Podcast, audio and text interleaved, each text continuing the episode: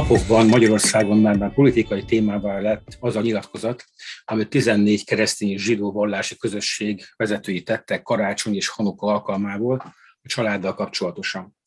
A magyar kormány régóta támogatja a család fogalmának a hagyományos zsidó-keresztény alapokon történő jogi lekövetését, sőt a Fidesz aktuális külpolitikai szövetségkeresése is zászlajára tűzi a közös családfelfogást. Nem célunk a jelen beszélgetésben ezt a, a dolgot vizsgálni, vagy a magyar kormányzó pártnak a családdal kapcsolatos felfogását kielemezni. Csupán arra akartam utalni, hogy a házasság kapcsolatos vallási megfontolások és felfogások Izraelben folyamatos politikai vita tárgyát képezik, ezért bizonyos értelemben jobban érthető a zsidó állam problémájának fontossága, hogyha ide hozzuk a magyar, magyar helyzetet. Beszélgető társam dr. Balázs Gábor egyetemi docens, az országos rabbi képző zsidó egyetem rektor helyettese, aki maga is élt házasságban Izraelben több mint tíz évet. Magam pedig dr. Odrobina László vagyok, a Külügyi és Külgazdasági Intézet vezető kutatója, főiskolai tanár. Köszöntöm a hallgatókat! A zsidóság 3000 éves történetében a vegyes házasságok mindig egy fontos kérdés voltak, nincs ez másként ma sem, amikor nehéz helyzetbe kerül az a zsidó állampolgár, aki a bevándorlási törvény alapján például Magyarországról érkezett, megkapta az izraeli állampolgárságot, miután bizonyította persze, hogy legalább egyik nagyszülője zsidó volt, Ugyanakkor, ha ez nagyszülő nem anyai ágon volt felmenője, illetve hogyha az édesanyja maga nem volt zsidó, akkor a zsidó ortodox vallásjog a halaká szerint nem számít zsidónak, és nem is köthet házasságot olyan izraeli állampolgára, akinek viszont az anyja is zsidó volt, és ezért halakikusan zsidónak számít. Magyarán zsidó állampolgár lehet, zsidó vallású azonban nem lesz ezáltal. Magyarországon ez nincs így. Itt összeházasodhat zsidó vallású és nem zsidó vallású ember, illetve olyan zsidó vallású személy, aki hálahikusan zsidónak számít, olyannal, akinek csak az apja zsidó, ám ő maga mégis a zsidó vallás követője. Pontosan foglaltam össze, és ha igen, mi a különbség az oka a két ország gyakorlata között? Igen, nagyjából pontos az összefoglalás. Annyit tennék hozzá, hogy Izraelnek nem zsidó állampolgárai vannak, hanem izraeli állampolgárai vannak, akik között vannak zsidók, muzulmánok, Tajlandia, keresztények, tehát a vallás és az állampolgárság élesen elválik egymástól. És, és Magyarországgal kapcsolatban azt mondanám, hogy Magyarországon köthet természetesen polgári házasságot bármilyen vallású személy, bármilyen vallási személlyel, viszont Izraelben nincsen polgári házasság. Tehát ezen a területen nem valósult meg soha Izraelben az állam és egyház szétválasztása. Gyakorlatilag a családjog az egyetlen olyan terület, amelyet különböző okokból, de Izrael állam megalakulása után 1948-ban úgy döntöttek, hogy átengednek a vallási bíróságoknak, nem csak a zsidó vallási bíróságnak, hanem minden vallási bíróságban, tehát Izraelben nem lehet polgári házasságot kötni, csak vallási házasságot. Azt viszont lehet kiki a saját vallásának a keretein belül kötheti meg. Ezt az állam, ebbe az állam nem tud beleszólni, vagy nem akar beleszólni, viszont a vallásoktól független házasságkötés nem teszik lehetővé. Köszönöm. Ezek szerint akkor jól értem azt, hogy izraeli állampolgárságot kaphat az olyan személy, aki, akinek a nagyapja mondjuk zsidó volt, azonban, hogyha az ő anyja nem volt zsidó, akkor nem számít zsidónak a vallás szempontjából, a vallásjog szempontjából, és emiatt nem köthet házasságot. Milyen megoldás van erre a problémára, vagy van-e valami kiskapu Izraelben erre a, erre a dilemmára? É, talán tényleg csak azért, hogy a kedves hallgatóknak világos legyen, hogy itt miről beszélünk, érdemes egy nagyon rövid jogtörténeti összefoglalást adni. Ugye Izrael állam megalakul úgy, hogy a megalakulásának pillanatában már háborúban áll a környező arab országokkal. 48 és 50 között eh, egyszerűen nem jut rá idejük, hogy ezt a kérdést törvényileg szabályozzák, és ezért ekkoriban a belügyminiszter minden esetben külön bírált el, hogy ki vándorolhat be, és ki nem. 1950-ben beszélik, fogadják el azt a visszatérési törvényt, amelyről mi itt beszélünk, amely tényleg azt mondja, hogy minden zsidónak joga van hazatérni Izraelbe, és ez a törvény nem definiálja azt, hogy ki a zsidó. Tehát azt mondja, hogy minden zsidónak, de az, hogy ki a zsidó, ez a kérdés csak 1970-ben kerül definícióra. Tehát itt van egy komoly joghézag, ami több eh, legfelsőbb bírósági vitát és ügyet eredményezett, pontosan azért, mert nem volt elég világosan definiálva, hogy ki a, a, a zsidó. És a, ekkoriban is már kialakult az, hogy mivel Izrael egyfelől egy szekuláris állam, aki ENSZ tag beilleszkedik a, a népek közösségébe, ezért természetesen Izrael elismeri a más országokban kötött házasságokat anyakönyvezési szempontból. Nem vallási, de anyakönyvezési szempontból elismeri. Tehát az a fajta kiskapu, amit említett, az, eh, az, hogy bár az izraeli jog nem engedi meg, de hogyha az ember kiutazik az országból, akár csak Ciprusra, tehát átlépi a határt, és ott köt egy házasságot, akkor azt utána az izraeli anyakönyvi hivatalnak kötelessége beiktatni, és kötelessége a feleket házastársnak elismerni, még akkor is, hogyha zsidó, keresztény, muzulmán jog szerint nem házasodtak össze, azért, mert egy más országban kötött házasság, az viszont az országok közötti diplomácia egyezmények jegyében elismerésre kerülhet.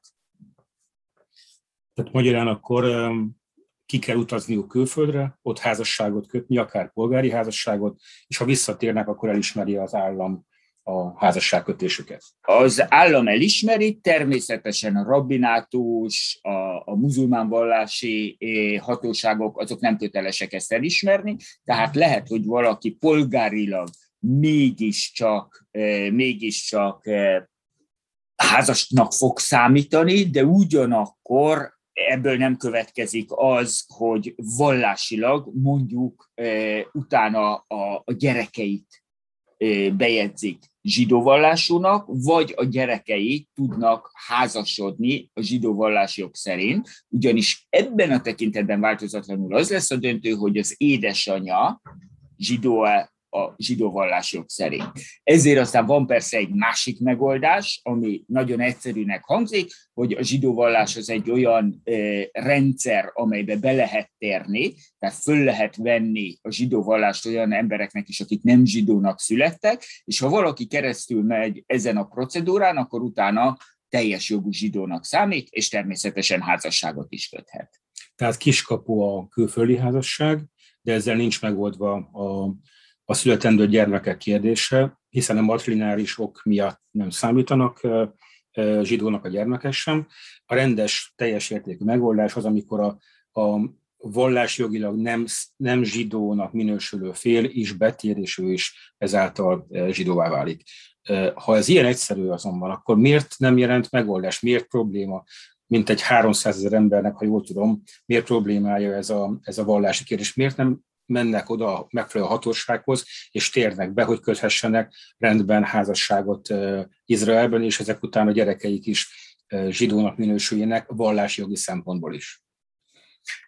Én is ez, erre utaltam, amikor azt mondtam, hogy ez egy látszólag nagyon egyszerű megoldás. Ahhoz azonban, hogy egy legalábbis, hogy egy ortodox rabbinikus bíróság elindítson egy betérési folyamatot, ahhoz általában az szükségeltetik, hogy a betérni szándékozó az eh, bizonyítani tudja, hogy ő kizárólag vallási célból akarja fölvenni a zsidó vallást, és nem pedig valami evilági eh, jutalom vagy evilági előny reményében. A házasság az jellegzetesen már a talmudi források, tehát a posztbiblikus, de a zsidó vallásjog szempontjából meghatározó fontosságú források kifejezetten kiemelik azt, hogy nem helyeslik, vagy tiltják azt, hogy a betérő milyen szándékkal, hogyha a betérő nem tisztán vallási szándékkal érkezik. Tehát nem elég az, hogy az oda bevándorlók azt mondják, hogy jó, egyefene hajlandó vagyok átmenni egy vallási procedúrán, akár akkor is, hogyha ők maguk ateisták, hanem nekik meg kell győzni arról egy ortodox vallásjogi bíróságot, hogy ők igazából tényleg azért akarnak zsidóvá lenni, hogy utána betarthassák teljes jogi hatállyal az összes vallási előírást.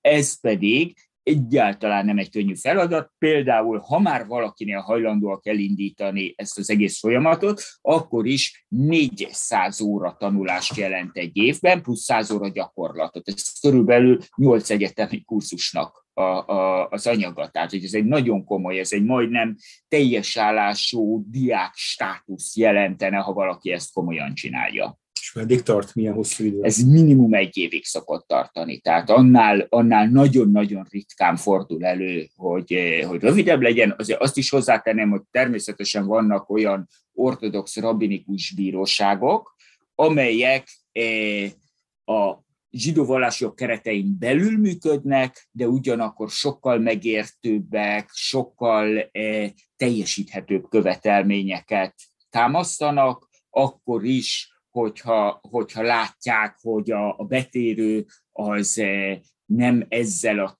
teljesen szintiszta vallási indítékkal érkezik. Ez egyébként így volt a zsidó vallások történetében mindig. Tehát a Talmud napjaitól kezdve nincs konszenzus arról a zsidó vallási forrásokban sem, hogy pontosan mit is jelent ez, és mennyire alapvető követelmény, hogy valaki tényleg ezzel a szintiszta vallási motivációval érkezzen a rabinikus bíróság elé.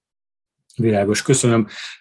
Ez ortodox szó elhangzott, és azt gondolom fontos a hallgatók számára, hogy tisztázzuk, hogy mit jelent az, hogy ortodox zsidó vallási közösség, mert hogy van igazából ha jól tudom, konzervatív, van reform, sőt Magyarországon van neológ is. Talán érdemes egy két percet arra számni, hogy tisztázunk, miről is beszélünk, hiszen ez fontos lesz a beszélgetés későbbi folyamán. Így van, az ortodox vallási közösség is egy belülről nagyon-nagyon tagolt, tehát csak kívülről tűnik egységesnek. Az ortodoxián belül is számos olyan eh, irányzat van, akik, eh, akik alapvető kérdésekben sem értenek egymással eh, egyet. Épp ezért itt elnézést kérek, hogy itt az idő rövidsége miatt csak nagyon leegyszerűsítve tudok eh, erről beszélni. Az ortodoxia körülbelül azt vallja, hogy változatlan formában kell megőrizni az összes hagyományos előírást, és mindig az élet minden területét alá kell rendelni a vallásjogi előírásoknak. Mondom, ez bűnös leegyszerűsítés a valóságnak, de így legalább közérthető. Akiket konzervatívnak, vagy Izraelben hagyományos, vagy hagyományőrző irányzatnak, masszort irányzatnak neveznek, azok eh, azt mondják, hogy ők alávetettei a zsidó vallásjognak, de máshogy döntenek, mint sok kérdésben, mint az ortodox eh, eh, rabinikus bíróságok, mert ők egész egyszerűen máshogy értelmezik a zsidó vallásjogot, és eh, más tartanak döntő fontosságúnak a vallásjogi tényezők között. Tehát ez a zsidó vallásjog szerint működő irányzat, de a zsidó vallásjognak egy radikálisan más értelmezését adja, mint az ortodoxia. A magyarországi neológia bizonyos fokig történelmileg ugyanennek a, az irányzatnak a tagja, de a neológia tényleg egy hungarikum, egy unikális eh, jelenség a zsidóságnak a világában, amelyik eh, elvben a zsidó vallásjogot követi, tehát elvben ugyanebbe az irányzatba illeszkedik, de bizonyos szempontból sokkal engedékenyebb, bizonyos szempontból meg sokkal szigorúbb, mint mondjuk a testvérmozgalma, a konzervatív zsidóság, ami a konzervatív, az magyarul félreérthetőnek, magyarul félreérthető, mert ő, ők e, liberálisok vagy reformpártiak az ortodoxia szempontjából, és a konzervatív név az abból jön, hogy ők voltak az úgynevezett reformozgalomnak, a jobb szárnya, akik kiváltak belőlük, és azt mondták, hogy mi többet akarunk megőrizni, hiszen megőrzés a konzervatív szónak az eredeti jelentése, ők megőrizni akarnak többet a zsidóvallásogi hagyományból.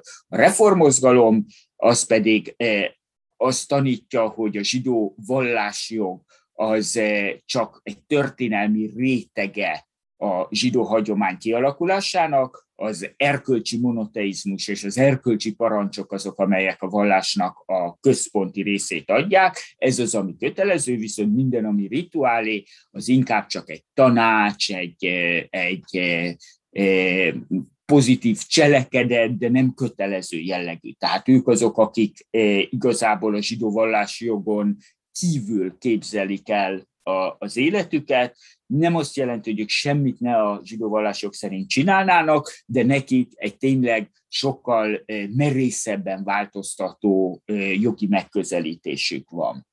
És Izraelben az ortodoxia, és azon belül is, amit úgy szoktak nevezni, hogy az ultraortodoxia, az, amelyik gyakorlatilag kizárólagos autoritással rendelkezik az állam szempontjából.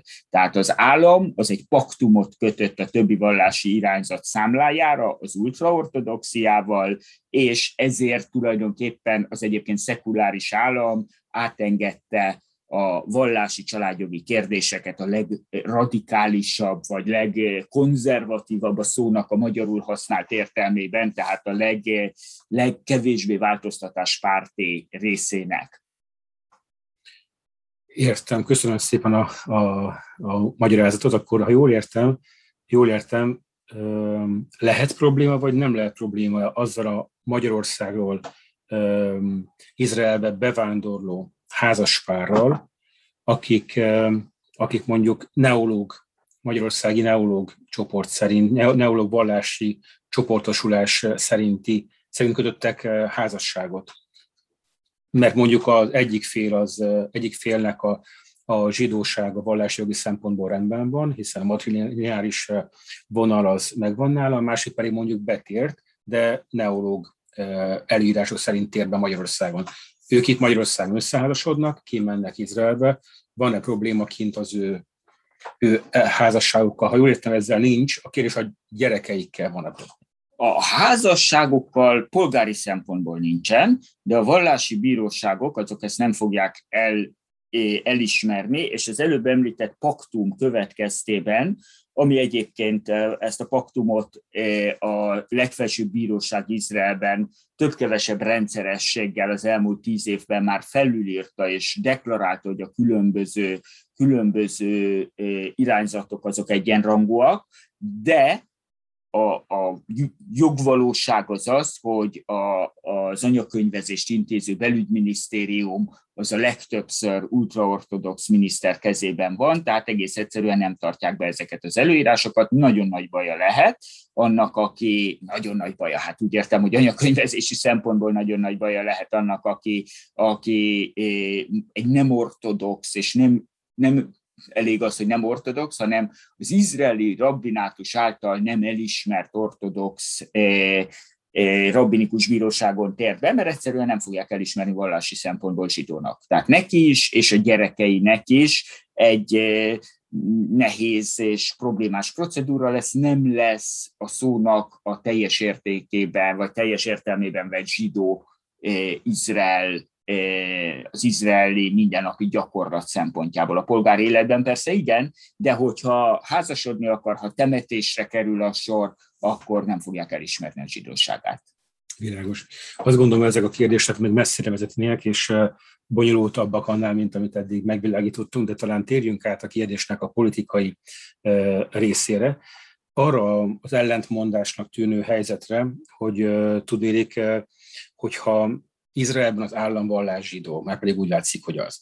Akkor miért, úgy fog, miért nem úgy fogalmazták meg az aliázásról, a hazatérésről szóló törvényt, hogy összhangban legyen a hálhikus előírásokkal? hogy miért nem csak vallásjogilag zsidónak számító embereket fogadtak be a zsidó államba.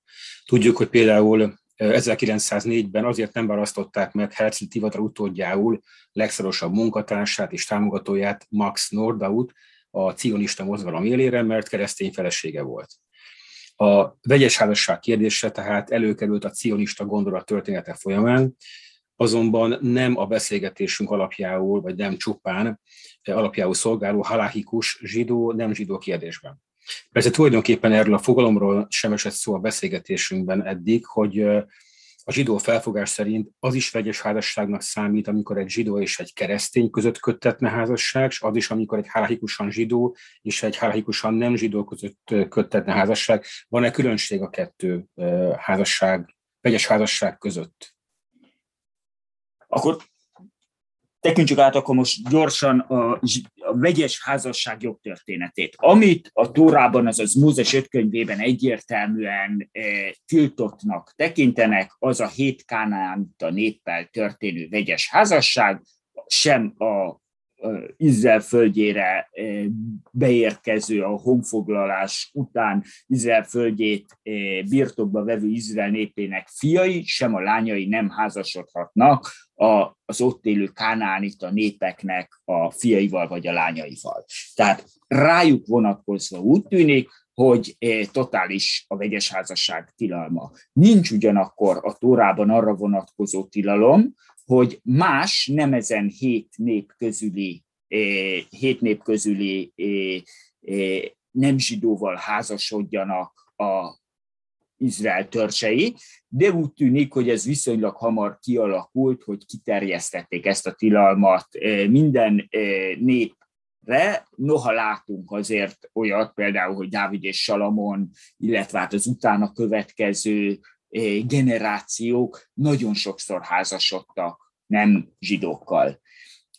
A, amikor ez szabályozásra kerül teljesen egyértelműen ez a talmudi periódus, tehát a polgári időszámítás első, második, harmadik évszázada, körülbelül egyébként az első századtól látjuk azt, hogy eldől, hogy matrilineárissá válik, az addig patrilineáris leszármazás. Tehát ez sem a Tórából származik, vagy eh, hát legalábbis nem bizonyítható meggyőzően a tórai források alapján, hogy, eh, hogy a, a rabinikus korszak előtt az lett volna a döntő, hogy valakinek zsidó-e az anyja. Úgy tűnik, hogy ez megváltozik a rabinikus korszakban.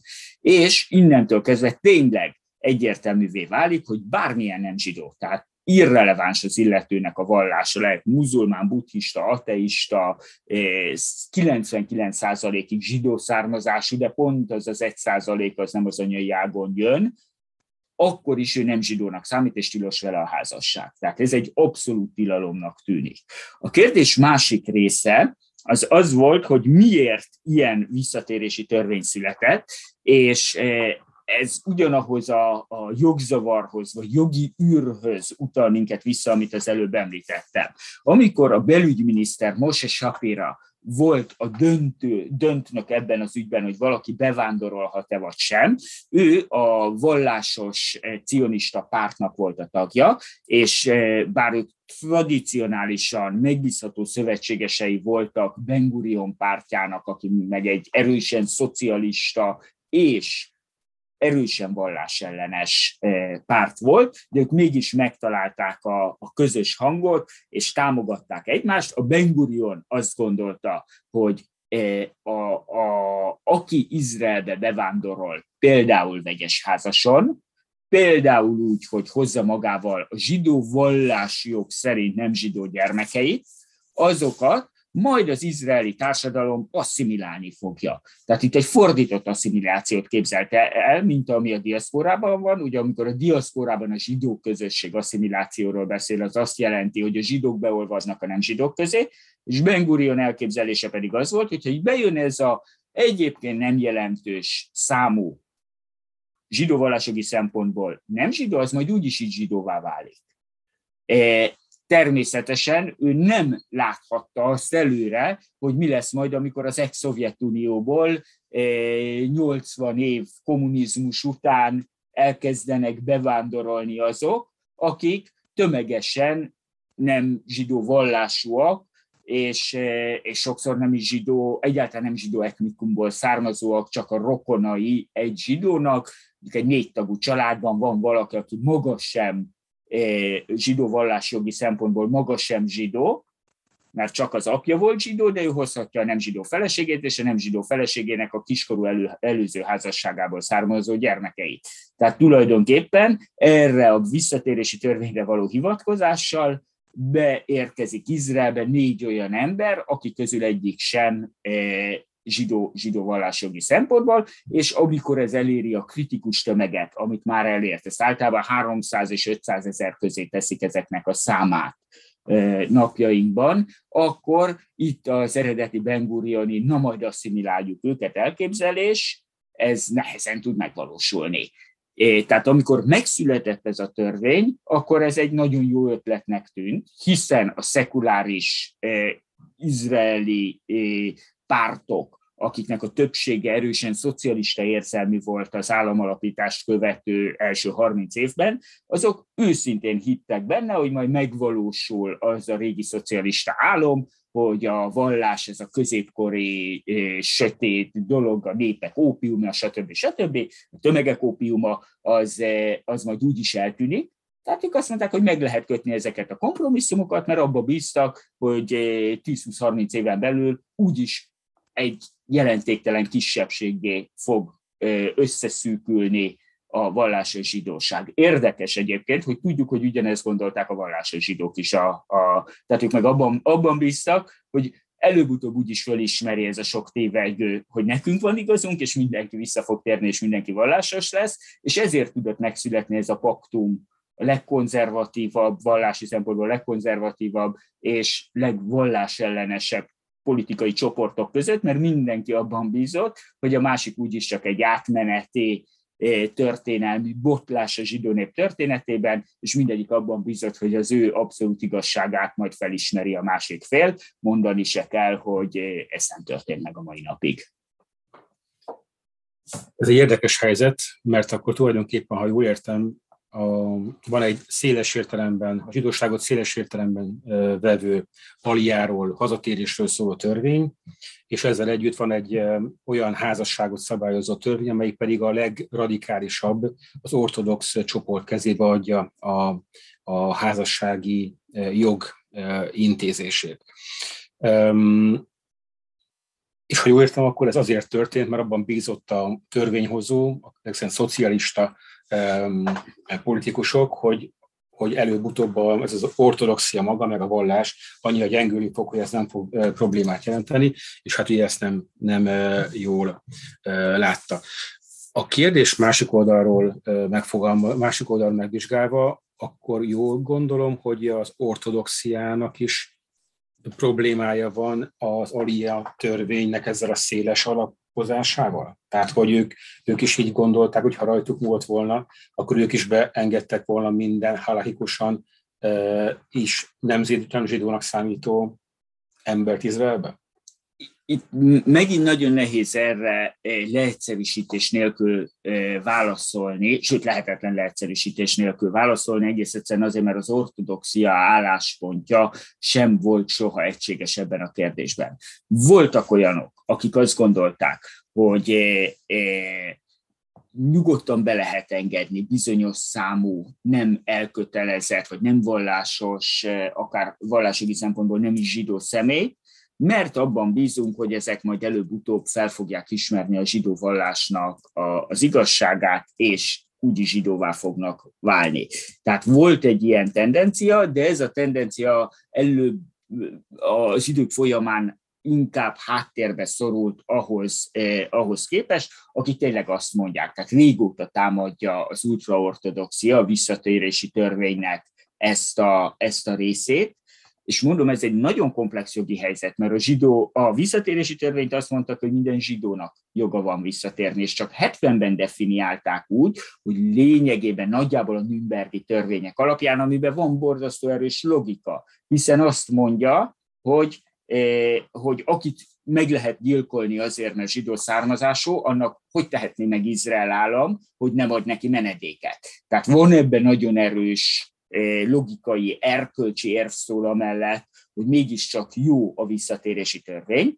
Tehát akkor definiálták így, hogy egy nagyszülő, és hozzátették, hogy vagy aki eh, vállalja a zsidó sorsközösséget, és betér zsidó vallásra, tehát felveszi a zsidó vallást, és ezért aztán 1970 előtt ugye az volt a nagy kérdés, hogy ki a zsidó jogi szempontból, államjogi és vallásogi szempontból, 1970 után az válik a nagy kérdés, hogy ki a betért zsidó jogi szempontból, és ezzel csak a kérdésnek a fókuszát változtatták meg, mert az igaz, hogy definiálták a zsidó származást, de onnantól kezdve megnyitottak egy újabb, eh, újabb Pandora szelencét ezzel, hogy mostantól viszont arról lehet vitatkozni, hogy ki a betért, és bár elvileg ez a vita lezárult, hogy bármelyik zsidó irányzatban be lehet térni, a gyakorlatban, a joggyakorlatban egyáltalán nem tekinthető lezártnak ez a vita, hiszen eh, nagyon nehéz azt elképzelni, hogy valaha ortodox zsidók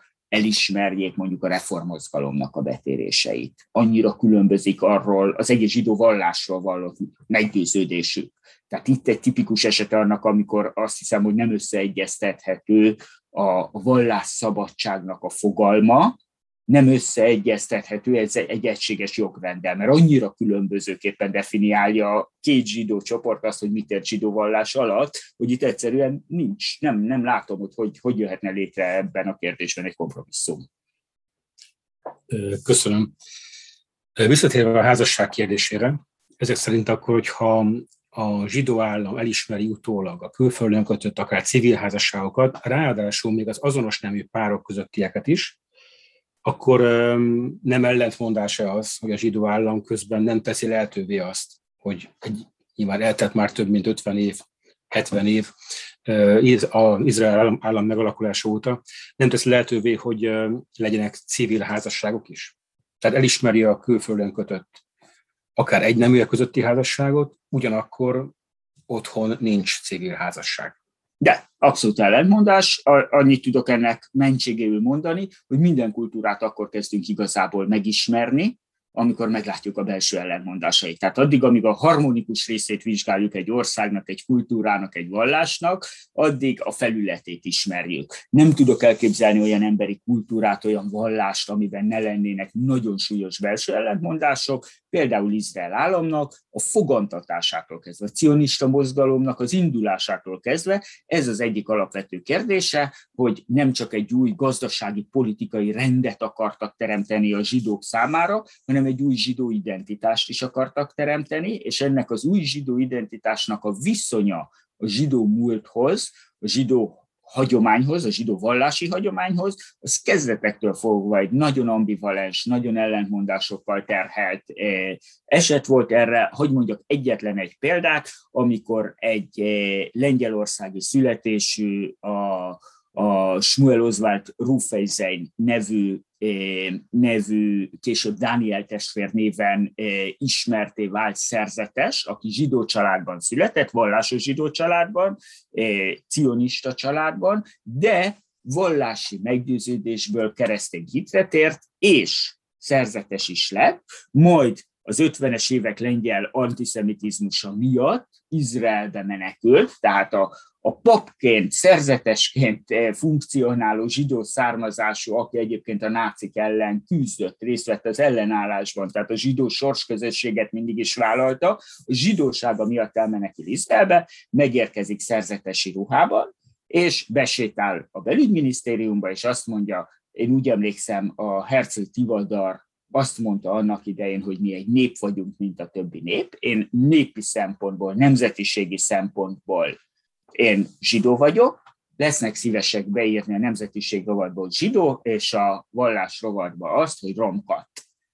És ekkor el lehet képzelni, hogy a szerencsétlen hajfai eh, eh, hivatalnok a fejéhez kapott és sikítva menekült ki, mert ilyenről még nem hallott, nem tudott elképzelni, és ez egy hosszú-hosszú peres eljárás volt, azt hiszem négy évig pereskedett, amíg 62-ben végül kimondja az izraeli legfelsőbb bíróság, hogy egy katolikus papnak akkor se lehet beírni a nemzetiség rovatba, hogy zsidó, ha vallásjogilag teljesen egyértelműen zsidó, ha ő eh, bizonyította a zsidó nép iránti elkötelezettségét, és ott az indoklásban az szerepelt, hogy mert nem teokrácia vagyunk, tehát nem a vallásjogot követjük, hanem ebben a kérdésben egész egyszerűen a közgondolkodást követjük, és a közgondolkodás nem tudja megemészteni, ezt az egyébként szerintem elméletileg alapvetően helyes állítást, hogyha olyan népek, nép vagyunk, mint az összes többi nép, akkor miért ne lehetne valaki zsidó nemzetiségű, de buddhista, vagy római katolikus, vagy muzulmán vallású akár, de úgy tűnik, hogy ez egyszerűen elméletben lehet igaz, de a mindennapi észjárás szempontjából nem igaz. És ez rámutat arra, hogy igen, Izrael államnak ez az egyik legnagyobb belső ellentmondása, hogy a, nem valósult meg az európai típusú szétválasztása a, a vallásnak és az, tehát az egyháznak és az államnak, és ezért ebből sok mindennapi jogi probléma következik. Egyébként az is ugyanígy igaz, hogy azok a fogalmak, ahogy mi gondolkodunk a zsidó népről, a nemzetiség vagy vallás fogalma, ezek mind 19. században formálódott keresztény fogalmak. Ezek a kereszténységre, az európai népekre remekül működnek. De a zsidó népre egyszerűen alkalmazhatatlanok. Tehát nem lehet a, a zsidó hagyományos fogalomrendszer megerőszakolása nélkül megkérdezni valakitől azt, amit kérdeznek a 18. század végétől kezdve folyamatosan. Nemzetiségileg zsidó vagy-e, vagy vallásilag zsidó vagy-e, mert ez a kettő egészen addig, amíg kívülről nem kezdték ezt a kérdést feltenni, egészen addig ez nem létező kérdés volt. Tehát nem illeszthető be a zsidó népfogalom a, a magyar köznyelvi népfogalomba, vagy a magyar köznyelvi nemzetiség, vagy vallásfogalomba. A következő kérdés, ami felvetődik, az, hogy már említettük a zsidó, nem zsidó, zsidó más vallású emberek közötti házasságot. Ha jól értem, akkor Izraelben keresztény egyházaknak, vagy a muszlim közösségeknek is van joguk arra, hogy a saját tagjaikat, saját vallások követőit összeházasítsák. Mi van akkor, hogyha egy zsidó és egy keresztény mondjuk házasságot szeretne kötni? Jól értem el, hogy akkor ez nem lehetséges a, a zsidó vallási közösség kereteiben, ezek szerint akkor elmehetnek egy keresztény közösségbe, és ott összeházasodhatnak? Hát, hogyha az adott keresztény közösség az elismert Izrael államban, és, és a, a, az ő vallási törvényeik megengedik azt, hogy összeházasodjon egy keresztény egy nem keresztényel, akkor ez egy megoldás lehet. Nem tudom, hogy történt-e ilyen, tehát én nem hallottam ilyen esetről, de azért ilyen részletességig én nem vizsgáltam meg persze az összes jogesetet, de elméletben teljesen elképzelhető, hogy ők megérkeznek egy keresztény bejegyzéssel, tehát egy keresztény anyakönyvvel, és azt Izrael államnak el kell, el kell ismerni. Amit én viszont hallottam, az nagyon érdekes volt, hogy ugye most áttérve a, vallá, a vállásra a házasságról, hogy egy bizonyos illető Izraelben egy ottani keresztény egyház, keleti keresztény egyházban kötött házasságot, azonban ebben a keresztény egyházban nincs vállás. Ezért áttért egy másik keresztény keleti egyházba, és ott már van vállás, és ott el tudott válni. Ez a technika, bocsánat, így fogalmazom, ez akkor működik. Ez a technika működik, mondjuk a zsidóság szempontjából annyi, annyi a, a, a különbség, hogy ott minden vallás irányzat elismeri a vállást jogi szempontból, az viszont már nagyon nagy probléma, hogy egymásnak a válló levelét nem szokták elismerni. Tehát mindegyik irányzat ragaszkodik ahhoz, hogy majdnem mindegyik irányzat ragaszkodik ahhoz, hogy csak a saját maga által kiadott vállólevelet ismerje el érvényesnek, ami legalább akkor a problémát jelent, mint a házasságkötés. Sőt, talán inkább, inkább nagyobb problémát jelent, hogy valakinek az egyik irányzat szerint érvényes a házassága és új házasságot köt, de a másik irányzat ezt nem fogadja el, az aztán tényleg beláthatatlan zsidóvallásjogi problémákat okoz. Igen. Érdekes kérdések ezek, de talán térjünk vissza a politikai oldalra.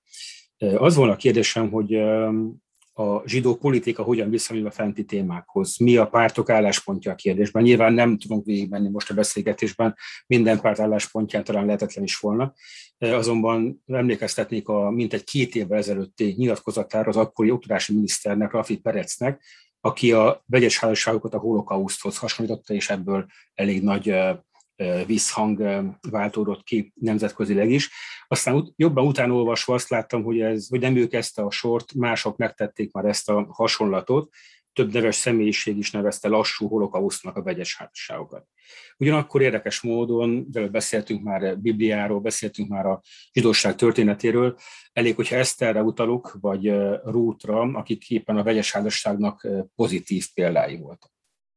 É, mind a kettőhöz hozzátennék valamit. Az egyik, hogy én vagyok az utolsó ember, aki képes lenne bármi pozitívumot mondani Rafi Perecről, de ez esetben tényleg ez nem az ő, ő bűne volt. Tehát ő csak azt mondta, amit előtte eh, már sokan mondtak. Ez szerintem az én ízlésemnek ez egy eh, egészen felháborító megfogalmazás, tehát e, teljesen mindegy, hogy ki mondja, azt gondolom, hogy szisztem, zsidók szisztematikus lemészárlásához hasonlítani azt, hogy két ember szereti egymást és összeházasodik, azon az alapon, hogy igen, valóban mind a kettőnek a végeredménye az lesz, hogy a zsidó közösség létszáma jelentősen csökkenni fog, és zsidók megszűnhetnek a zsidó közösséghez tartozni, ez mégse gondolom, hogy ez elég ahhoz, hogy jó ízlésű, vagy egyáltalán normális ember ilyen összehasonlítást mondjon, de sajnos ebben irreleváns, hogy mit gondolok, ezt nagyon sokan használták a Rafi Perec előtt, neki volt pehje, hogy pont felkapta a sajtó ezt a kijelentését, de ezen az alapon nagyon sok mást is lehetne támadni, mert mások is mondanak hülyeségeket, nem csak Rafi Perec. A, a, a példák, amiket említett, azért azok korlátozottan nevezném én ezeket jó példájának a, a, a megyes házasságnak. Esztert Ahasveros király a háremébe berendeli, és ez egy intézményesített nemi erőszak, ami ott történik. Ahasveros király a feleségének minősít nőket az ő megkérdezésük nélkül, ott nincs appelláta, megerőszakolja ezeket a nőket, és Eszter a nemi erőszak után bizonyos értelemben jól jár, mert legalább királynő lesz, de élete végéig egy olyan emberrel kell együtt érni, akit ő nem választott, akiről nem kérdezték meg, hogy akar a felesége lenni, és ez sehol nem említik pozitív példának, hanem azt mondják, hogy ezáltal Eszter egy, egy folyamatos nemi erőszak áldozata volt, akinek egyszerűen nem volt más választása, mint hogy beleegyezzen, mert azonnal megölték volna, hogyha tiltakozni mer. Ruth pedig éppen a zsidó emlékezetben, és ez persze nem a történelem, de a zsidó emlékezetben úgy él, mint a tipikus esete a betérőnek. Tehát ő az, aki nem vegyes házasságot kötött Dávid király déd nagypapájával, hanem, eh, hanem ő, ő, fölveszi a zsidó vallást, ami persze anakronizmus történelmi fogalmakkal, mert eh, nincsen ebben a korszakban olyan szertartás, amin keresztül valaki zsidó vallásúvá tud válni, hiszen nem vallásként funkcionál a, a korabeli izraelitaság, de ezzel együtt a zsidó vallási emlékezetben úgy él, mint a, a betérő. Tehát tulajdonképpen mind a kettő olyan példa, ami a vegyes házasságok mellett való érvelés nem tudja alátámasztani. Köszönöm. Érdekes helyzet előtt állunk, érdekes fejlemények történtek a nyáron, amikor hír volt arról, hogy egy hogy egy olimpiai aranyérnyes tornász Ártem Dolgopiát nem házasodott Izraelben, mert csak az apja volt zsidó. Akkor Jair Lapid külügyminiszter kijelentette, hogy minden erejével harcolni fog a polgári házasság bevezetéséért. Tudunk-e valamit arról, hogy áll le ez a terv? Ezt a tervet támogatta akkor a munkapárt, hangosan felszólalt ellene több ultraortodox párt is. Mi a helyzet ezzel a kérdéssel? Ez, ez megint egyszer egy olyan dolog, ami, hogyha valaki nyer egy olimpiai aranyérmet, ha valaki meghal egy háborúban, akkor olyan szerencsés helyzetbe kerül, hogy a sajtó fölkapja az ügyét, és ezért a politikusok ezt általában szemérmetlenül, ami amúgy is jellemző a politikusokra, és minden erkölcs nélkülözése nélkül, vagy minden erkölcs figyelmen kívül hagyása nélkül, azonnal politikai erőt próbálnak kovácsolni emberek szerencsétlenségéből, vagy emberek sorsának a nehézségéből, és kialakul majd ebből egy politikai vita, hogy minden párt nézeteitől függetlenül megpróbál ebből politikai tőkét létrehozni, de ez nem egy új keletű probléma volt. Ez ugyanaz a probléma, ami gyakorlatilag Izrael állam megalakulása óta létezik, csak hogyha ezzel a problémával szembesül valaki, aki mondjuk egy háborúban nyomorékká válik, és megtalálja a megfelelő újságíró ismerőst, aki kiemel az ő problémát, akkor az emberek odafigyelnek. Amikor ez a szürke, a láthatatlan emberekkel történik, akik statisztikailag sokkal jelentősebbek, mint a háborús veteránok és az olimpiai bajnokok, akkor azoknak a sorsával senki nem törődik, de ez ugyanaz a probléma. Igen. Tehát, hogy lesz-e, lesz-e legális házassági lehetőség nem vallású keretekben, ez egy e, óriási kérdése Izraelnek, én nem merném megjósolni, mert ezt mindig a pillanatnyi erőviszonyok fogják meghatározni. Az, hogy mondjuk Jair Lapid mit mond a sajtónak, az véleményem szerint kizárólag azt tudhatjuk, hogy a saját e, sajtósaik, meg a saját közvéleménykutatóik mit súgnak neki, hogy mit akar hajlani az ő választója, egyáltalán nem következik ebből, hogy Jair Lapid tényleg be akarná vezetni a polgári házasságot, mert lehet, hogy ő is fél attól, hogy ez olyan szakadáshoz vezetne az izraeli társadalomban, ami még jobban elmélyíteni a vallásosok és a nem vallásosok közötti ellentéteket. Mindegy két hete hallottunk arról, hogy olvashattunk arról, hogy Izraelben tervezik megkönnyíteni a zsidó származású, ám vallásjogilag nem zsidó állampolgárok betérését. Matan Kahana vallásügyi miniszter dolgozta ki a törvénytervezetét. Jól értem az eseményeket, jól értelmezem, hogy az olimpiai aranyérmes problémáját a másik végére próbálják megoldani, tehát hogy lehet, hogy nem lesz polgári házasság, de megkönnyítik a betérést, és ezáltal könnyebbé válik a, a zsidó vallásjogi szempontból köt, rendesnek minősített házasság kötése. Igen, ez, ez szerintem egy, egy fair értelmezés, nem feltétlenül ugyanerre, tehát nem lehet, hogy az apropója ennek az, a kérdésnek az előkerülésének az olimpiai aranyérmes esete. De, mint hogy mondom, a 70, 1970 óta az a, az a vitának, a, társadalmi, vallási, politikai vitának a fókuszpontja, hogy ki a betérő, és hogy milyen processzuson keresztül lehet betéríteni, és ez a vita, ez a folytatás annak a vitának, ami zajlik folyamatosan a 19. század század óta, de a talmudi gyökereit ki tudjuk mutatni. Tehát ez nem egy új jelenség, hogy, és mondom, az alapvető, a legalapvetőbb jogforrások, a talmudi jogforrások között van, aki azt mondja, hogy nem számít a betérő motivációja, be lehet téríteni, van, aki azt mondja, hogy ha számít a motivációja ugyan, de ha már betérítették, akkor betérőnek számít. Nem kell különösebben foglalkozni a motivációval, és van, aki azt mondja, hogy ha valaki nem vallási motivációból tér be, akkor az nem számít betérőnek. Akár utólag se számít betérőnek. Tehát ugye az érvényteleníti a betérés, és ezek a legalapvetőbb jogforrások, amelyek egymásnak ellent mondanak, és mindegyik jogos hivatkozási alapot jelent a, a, a zsidó jogon belül. Tehát ennek nincsen igazából jó megoldása, és ebben is azt látjuk, hogy valószínűleg a zsidó vallásnak megmarad a decentralizált jellege, és lesznek olyan rabbinikus, vagy hát vannak olyan rabbinikus bíróságok, amelyek enyhébb betérési szabályokat fognak alkalmazni, mint mások, és az, hogy ez egységesüljön, egyszerűen nem tudom elképzelni. Köszönöm szépen, lesznek megoldások, lesznek rossz, jobb megoldások, meglátjuk, hogy merre, fog, merre felé fog menni a az ügy. Köszönöm szépen a beszélgetést. Én is nagyon szépen köszönöm a beszélgetést.